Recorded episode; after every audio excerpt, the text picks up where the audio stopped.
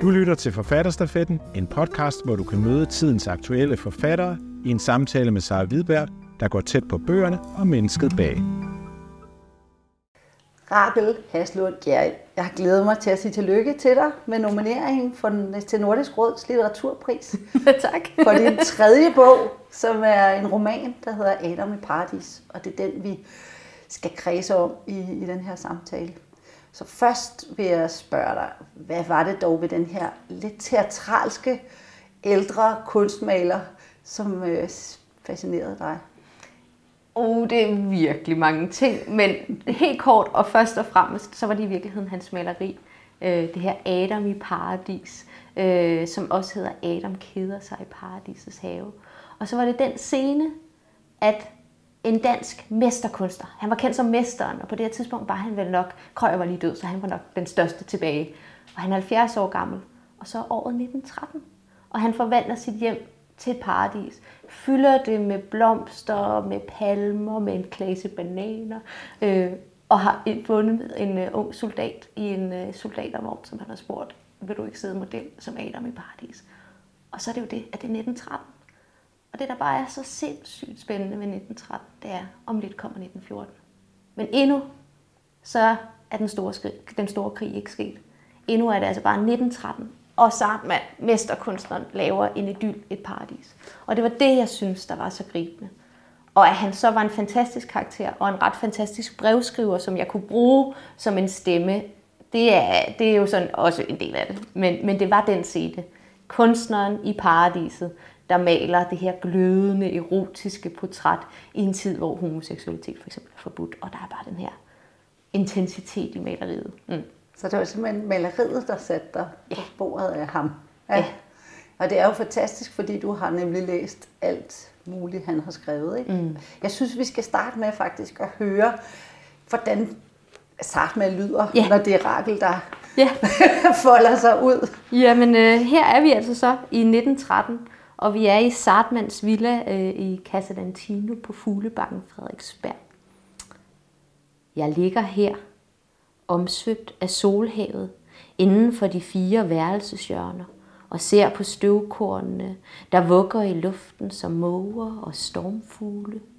Bemærker et pludselig værskifte, når en sky glider for solen. Et slør af mørke, der så igen opløses af solen. Det er hit her, hvor luften synes at være udskiftet med lyset fra det store ovenlysvindue, der fortsætter ned som en væg af glas, et gennemsigtigt vandfald, filtret grønt af palmer og bladhang. Jeg føler mig som ånden i flasken, omgivet af havgrønt, vuggende på oceanet. Inde i flasken forsvinder tusind år som et flueliv. Et gisp. Jeg tæller mine pletter i stedet. Jeg dalmatiniseres, gule og beige og rødlige plamager. Mine lov er et landkort. Jeg har genkendt møen og en plet, der kunne ligne den iberiske halvø. Jeg rejser med fingrene fra ø til ø. Leverpletter og skønhedsmærker, fregner og ar og filipenser og tør, skabagtig hud, der som et hav i oprør slår flager af sig, der tages af vinden og drysses ud over mit gulv. Fantastisk. så, er vi. så er vi i gang. Jeg vil sige, så får man også en fornemmelse af, hvad det er for et, et vanvittigt saftigt sprog, der også er i den her roman, for det kan man jo ikke komme udenom. Men kunne du, øh, kunne du sådan kort beskrive, hvad han er for Han er jo en sammensat karakter. Ja, og det er jo præcis også derfor, jeg synes, han var spændende, at han er sådan lidt en selvmodsigende karakter. I samtiden er han kendt som paradoxets mester, eller Danmarks underligste peon, som han bliver kaldt. Ikke? Han er den her lidt, øh, lidt, lidt, lidt spøjse, og lidt, øh, hvis, hvis man kender historien om det moderne gennembrud ret godt, så er han både en figur, man kan genkende. Han var ungdomsvenner med Geo Brandes, blev tidlig ateist. Han var sådan en oprørsfigur, der var med til at starte den frie udstillingsbygning og udfordre kunstakademiet og alt sådan noget der. Men han var også sådan... Øh, lidt, han ville ikke have kvinder på sin kunstskole, han startede, og han var helt vild med adlen, og, øh, og var også sådan, han laver de her ret hæftige billeder af unge mænd, der også, især sådan et billede som Adam i Paris, der vagte lidt forarvelse, og for hans farvesprog var også fornyende, men han var sådan en han dyrker det gamle historiemaleri, som var en af de sidste, altså en gammeldags allerede i der i 1913. Så han er sådan en, en, en sammensat figur, der ikke altid er lige til at sætte ord på, og det tror jeg også, nu har jeg jo faktisk beskæftiget mig med den her bog i, det er svært at opgøre, hvor mange år det er. Altså det er 10 år siden, jeg fik ideen, og jeg har arbejdet på den i hvert fald siden øh, 2015 og 16. Og man skal, for en karakter god, så skal der altså også være nogle, nogle, nogle, nogle spørgsmål, man ikke bare kan besvare, hvor man kan blive ved med at tænke, hvad, hvordan er det, han hænger sammen som menneske? Og det synes jeg har været spændende. Og ikke, og det er måske det, der har været fedt ved at skrive en jeg-fortæller, som, som man måske kan høre, at når du har en jeg-fortæller, så kan du ikke bare finde på hvad som helst. Du bliver nødt til at være lidt tro mod den karakter, og lade karakteren beholde sine hemmeligheder. Så der, jeg tror, vi går til kernen, og vi antyder, men, men det bliver aldrig helt afsløret. Der bliver altid noget, der bliver ved med at, at, at unddrage sig både mine, øh, ja, mine spørgsmål. Ja, men det er rigtigt, at man sidder, man, der er jo en masse, der dirrer mm. under historien, mm. og man tænker, ej, hvad er det for noget? Ja. Øhm, og man kan også mærke, at du har haft adgang til hans breve, synes mm. jeg. Øh, mm det er utroligt... Øh... Amen, han er så sjov en brevskriver, og ellers havde jeg ikke fået så god en stemme. Og ret mange af de bedste ting af, af, af Sartman. Man skal som den lille vis vendes til at ligge alene. Hvis æderdunene kommer, ja, så føler man sig ikke længere. Og så nogle ting, som han sagde, åh, oh, vi ligner sådan nogle, vi ligner en, et, så, øh, øh, hvor de sidder på en tændt middag i, i Italien, og så synes han, de ligner, at de er kommet op og sidder op i et kæmpestort egetræ med skovtur, fordi de har fået nogle kirsebærkvist bundet på, på stolene. Han, er sådan, han ser ting i scener. Og det er også, tror jeg, det, jeg synes, der er sjovt med sådan en kunstner, der bygger sit hjem om til den scene, han gerne vil male. Ikke? Mm. Altså, så han går ind i paradiset hver dag.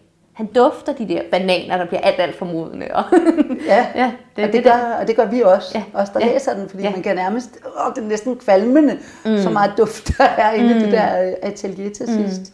Altså, hvis man ser også man, hvem han var som kunstner, så er hans farvesprog så helt vildt, næsten grotesk, altså sådan overdrevet, hvor man tænker, kan man i den tid, hvor du ved, det var bundemalere, der malede køer, og alt var gråt og brunt i dansk maleri, ikke? og så kommer Sartman, der bare har de der helt, altså sådan et be- verdensbegejstrende farvesprog, hvor man tænker, kan man males? Kan man male sådan i Danmark? Øh, og det tror jeg også, jeg synes virkelig var sjovt at prøve at skrive sådan i det her sprog, vores sprog, som jo at uden, egentlig er jo et, et ikke-visuelt medie, og så prøve at lave det her glødende farvesprog på skrift. Blandt andet ved synestesi og ved at blive i den her ene paradisscene og ligesom koncentrere alt, alt duft, alt støv, der får lov til at... I virkeligheden er det en bog, der handler om meget lidt eller ingenting. Det handler om kunstneren, der går rundt i paradis. Og så er det jo kun alt, hvad der ligesom er af, af kommende syndefald, der sådan glider, der, der ligger som antydet for kastningszoner. Det, det er jo mere antydet. Det er Sartman, der ligesom talt fortæller om blomster glødende farver og og, det, og han er teatralsk, ja. og han i scene sætter også sig ja. selv. Ikke? Han går med kalot, og han, ja. han er jo sikkert sådan en folk, når han gik ned ad gaden, har, har genkendt. Ja, og altså sådan en ting, som at han jo havde, øh, han havde kasser med appelsin. Så når man kom forbi Casa Dantino, jamen så kunne han give en en, en appelsin i afskedsgade. Ikke? Altså sådan, tænk i den tid, hvor det var så dyrt med appelsiner, ikke? så giv det et lille stykke af solen Værsgo. Ja, det er en god idé, jo. Ja. Øhm, der er også noget grotesk ved, ikke, at han lever i den her virkelig luksusvilla og har mm. det skønt. Mm. Og så er der lige rundt om hjørnet den her verdenskrig. Mm. Og, og han må, altså, var han helt upåvirket af, hvad der foregik øh, politisk? Eller... Der var jo mange, der Første Verdenskrig kom jo bag på mange, og vi er jo en tid her, hvor at, at øh, hvor den ikke er sket endnu. Det er i 1913, som min bog foregår. Ja. Og det er næ- næsten det, den her den store, der er en engelsk professor, der har skrevet en bog om Første Verdenskrig, eller optakten, der hedder The Sleepwalkers. Dem, der gik i søvn. Ikke? At man vidste næsten ikke, at man gik ind i, ind i krigen. Der, man havde snakket om krig i mange år. Øhm, men her er det jo Europa, som det er allermest glødende med et kunstrigt, øh, og også ulige Europa, men, men for eliten et, et, et, et nybrudstid i virkeligheden med, med mange af de store kunstnere, vi kommer til at kende senere, er allerede brudt igennem. Ja. Øh, og så kommer krigen som en, en tragedie. Men her er vi altså i øjeblikket før. Ja, men det kommer næsten mm. til at virke sådan lidt grotesk, men, når man ved det fra vores vinkel. Og det er jo også det, jeg ligesom vil, der på en eller anden måde lurer i det her billede, jeg synes, der var så spændende.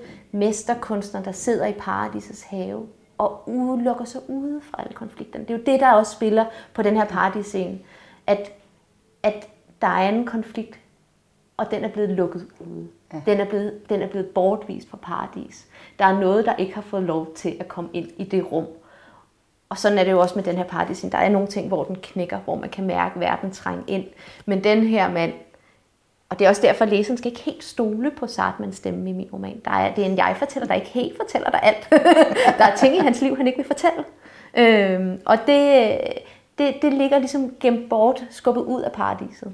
Og ja. det er den energi, der ligesom gør, at paradiset får en, en hæftig form for, øh, for, for glød. Ja, for han lever jo ikke nogen af sine øh, erotiske længsler ud i bogen. Øh, Nej.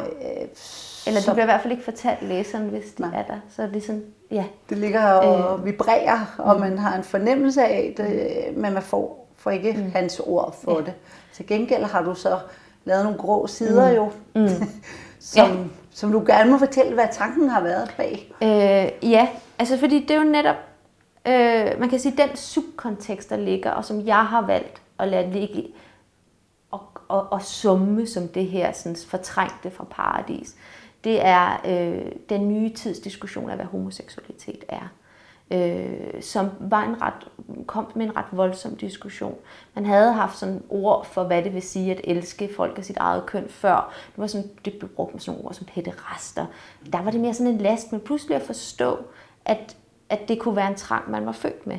Det, det er en tanke, der først dukker op her i, sådan i 1900'erne og 10'erne. Og det bliver en, nogle, der kommer nogle kæmpe store retsforfølgelser af homoseksuelle, nogle deciderede heksejagte. Øh, Øh, og du risikerede jo, hvis, du blev, øh, hvis, du, hvis det blev opdaget, at du havde begået omgængelse mod naturen, som det hed, jamen så kunne du komme øh, i fængsel, øh, og du ville miste alt. Øh, og den kontekst, den ligger ligesom under. For hvad er det for et blik, man maler med, når han maler sådan en Adam i paradis, der ligger helt lænet tilbage, hvor at øh, finranken netop ikke dækker for penis, og bananer og slanger står op mellem benene, som man tror, det er løgn, ikke? Af, af, sådan, øh, af, af penis-symbol. Ikke? Der er bare penis overalt i det der billede. Altså, hvor, hvad, øh, hvad er det for en glød? Og folk blev også lidt forarvet. Og hvad har, hvad har han turet, og hvad, hvad var det, han ikke fortalte? Levede Sartman, den historiske Sartman, man ved ikke, om han havde nogen forhold. Han var aldrig gift. Der har aldrig været nogen historie om nogen som kvinder i hans liv. Der var alle de her mænd, hans venner. Øh, og der er, der er, er, små, der er sådan små ting, man ingen beviser. Også fordi, måske fordi, at hvis det blev afsløret, så ville du miste det hele. Øh, og det er den tråd, som romanen går på. Levede Sartman et, et sublimeret liv, hvor, hvor at, at erotikken aldrig fik lov til at øh, blomstre? Var der nogle enkelte hemmelige, skjulte møder, som vi ikke har fået at vide, som er forsvundet i historiens laguner, ikke? Ja. Øhm, og det er den balancegang, som romanen gør.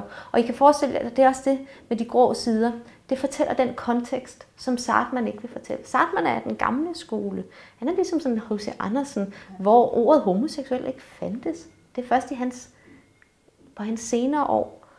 Og den her diskussion om, hvad det gør, når seksualitet bliver en identitet, og, og måske bliver en besnærende identitet, ja, den ligger ligesom og, og, og summer og det er det her, de grå papirer tager frem, avisartikler. Det er et sladderbrev fra øh, maleren Fritz Syberg til Johannes V. Jensen, hvor han sladrer om en, en, en ung øh, maler, som sagt man er dødforelsket i, og så skriver han til, som brevet slutter med, øh, altså når du har læst det her, så skal du altså brænde brevet, men du må gerne benytte stoffet til en Singapore-novelle. Og heldigvis så brændte Johannes V. Jensen jo ikke det her brev. Og det ligger så, det er et af de bilag, eller de her grå sider, jeg lægger ind, så læseren kan se, at alt, hvad Sartman siger i min bog, er måske ikke helt ja. sandt. Der ligger måske noget, han ikke vil tale om. Ja, og det er jo det, der gør det også spændende, fordi mm. der, der går noget tid, inden man forstår, hvorfor de er ja. der. Når man ja. læser dem, så hvad er det her spor ja. for noget? Ja. Og så bliver det mere og mere spændende, ja. hvad pokker sker, når man følger jo en sag også. Og man kan sige, det er jo også en måde for mig at, sætte, øh, at give læseren min research. Det er jo en historisk roman, hvor der er alt muligt tekst, og det forsvinder jo bare. Men her, der, øh, der ligger det altså på gå sider, så kan man selv få lov til øh, at læse lidt med, om, øh, med i de tekster, jeg har brugt til at skabe bogen. Men noget der så også, nu vil jeg lige hive det ud mm. til dine andre bøger, og mm. du har jo skrevet øh, Alle himlens fugle, mm. og der er der jo øh, nærmest ikke nogen, øh, altså det er sådan en sjov kontrast, fordi her der er sproget jo, mm. der er knald på, mm. men i den der har vi et menneske, som går og er ved at miste mm. sproget, fordi mm. hun er alene i verden. Mm. det er jo en helt vild øh, kontrast med de to bøger, mm. men samtidig så er det begge to ret ensomme mennesker. Mm. Mm. Er, det, er det det, du også er fascineret af det her? Det, det er mennesket helt alene? Jeg tror, jeg har været optaget af sådan det eksistentielt ensomme menneske. Det, der både er tvunget ud i ensomhed, men også det, der vælger en ensomhed. Øh, øh, måske. I Sartmans bog handler det om kunst og viljen til at skabe kunst, og hvad han vælger fra mm. for at blive den store mester. I alle himlens fugle er det sådan en meditation over, over at også menneskeheden kan dø, øh, som er sådan tænkt i sådan en, også en mere sådan klimamæssig kontekst om, at hvad, skal vi, hvad, hvad risikerer vi, hvis vi fortsætter? Eller, øh, om, men også skrevet om en, ja, som en, som en slags memento mori. Det er jo det, man brugte til i gamle dage. Ikke til at gå og, oh, og sådan være tungsindig over, at man skal dø, men at mere sådan, en gang imellem lige tage tanken om, at en gang slutter mit liv, og hvis det skal slutte, hvordan vil jeg så leve nu? Ikke? Og skal gøre det i en klimamæssig kontekst og sige, menneskeheden kan også forsvinde. Og hvis vi skal forsvinde, hvordan vil vi egentlig efterlade kloden? Eller sådan. Det, det, det har været den glød, der var. Så det er lidt en anden. Vi har jo mange komplekser i vores tid. og, øh, og den har ligesom refereret over nogle. Øh, været en refleksion over nogle andre øh, problemstillinger i tiden. Men det er en rigtig nok. Der er den der en eller anden sådan, en, en lidt en, en, en, en intens, et, et intens ensomhed. Ja. Ja. Min allerførste bog hedder også Øer, og har øh, karakterer, der ligesom er isoleret mm. på de her, sådan, i sådan en ø-agtig tilstand. Ja, for de er jo heller ikke sådan nogen. Altså, det er jo lidt sjovt, fordi vi har talt med mange i den her forfatterstafest, mm. hvor de øh, handler om de nære relationer mm. og mm. dialoger. Og her, der gør du faktisk, at dine karakterer mm. har ikke særlig nære relationer. Mm. Øh, og dog er Sandman jo faktisk en karakter, der har glødende kunstneriske relationer med sine, med sine elever og med mm. sine venner, og som øh, faktisk har, øh, har et stort netværk. Ikke? Jo. Øh, alle himmelsfugle handler jo om det sidste menneske på jorden, så på den måde er hun, og hun får en relation til en fugl. Øh, ja. Men øh, øh, ja. Men det er ikke sådan de der hverdags... Øh, han er jo ikke sådan en mand, der... Altså han sender også sine, nej. sine gæster ja, væk ja, på... Ja, altså han ja, vil ikke have, at de bliver nej, for længe. Nej, nej. Det er sådan en... øh, han siger på et tidspunkt, at... Øh, øh, ja, at kun glæderne og de små sorger kan man dele med hinanden livet selv må man bære på selv, eller livet må man selv bære på. Og øhm, det er ikke en konklusion, jeg nødvendigvis er enig i Sartman med, men det er, en, øh, det er jo sådan en, ja, ja det, er, det, det, det er nok et, et, et, et, mantra, jeg lader Sartman sige. Øhm, men jeg har besluttet mig for det. Jeg tror, jeg har været, haft en tendens til at skrive, at lade sådan, I ved, det der, når man vil aller dybest ind i, i et menneske, der hvor du kommer ind til det, som du ikke fortæller andre, men hvor du som du knap nok har ord for. Det har jeg tit lavet, været en ensom scene, tror jeg, hvor man er sådan helt alene, og så er der et eller andet, der bryder frem. Men jeg har besluttet mig for i den næste bog, jeg skriver, så skal det være glæden, der er det udgangspunkt for åbning. Altså der, hvor du kommer allerdybest ind. Og sådan se, for vi, jeg, jeg ved ikke, hvorfor jeg har slet ved at skrive lidt tragiske karakterer. Jeg synes jo, Sartman, det der gør ham god, det er, at hans livs triumf og tragedie hænger så tæt sammen. Øhm, Øh, han skaber den her vidunderlige kunst, men der er også så meget, der aldrig fik lov til måske at finde sted. Øh, og de to ting hænger måske sammen. Øh, og det bliver jo sådan lidt tragisk. Og det, men næste gang, så skal det altså være glæden, den store, frydefulde følelse, der får karakteren til at stå helt åben. Nu vil jeg se, om det kan lade sig gøre. Det lyder også rigtig spændende. Det glæder jeg mig til. Tak skal du have, Rakel.